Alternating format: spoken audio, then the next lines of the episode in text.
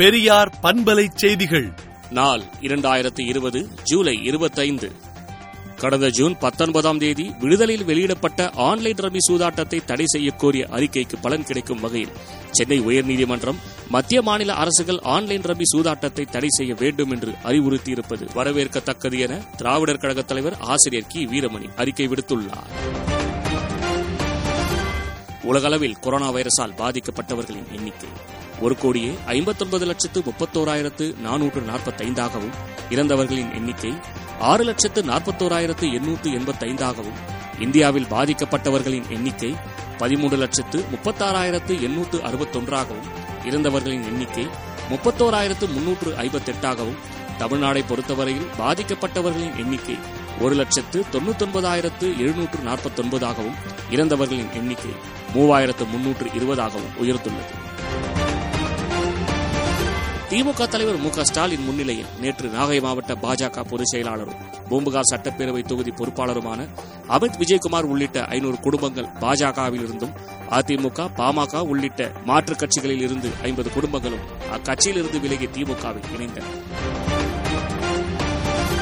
அகில இந்திய விவசாயிகள் ஒருங்கிணைப்பு குழு நடத்தும் கருப்பு சட்டங்களுக்கு எதிரான கையெழுத்து இயக்கம் கருப்பு கொடி போராட்டத்துக்கு திமுக முழு ஆதரவளிப்பதாக திமுக தலைவர் தளபதி மு ஸ்டாலின் தெரிவித்துள்ளார்.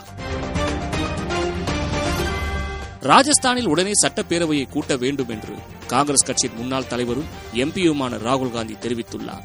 மேலும் ராஜஸ்தானில் காங்கிரஸ் ஆட்சியை கவிழ்க்க பாஜக சதி தீட்டுகிறது என சாடியுள்ளார்.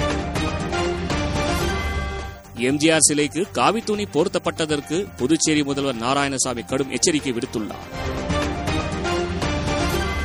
ஐக்கிய முற்போக்கு கூட்டணி ஆட்சி காலம் இந்திய பொருளாதாரத்தின் பொற்காலம் என ப. சிதம்பரம் கருத்து தெரிவித்துள்ளார். கொரோனா வைரஸ் தொற்று பரவல் சில நாடுகளில் தீவிர பரவலை எட்டியுள்ளதாக சுகாதாரத்துறை நிறுவனத்தின் இயக்குநர் டாக்டர் டெட்ரோஸ் எச்சரித்துள்ளார்.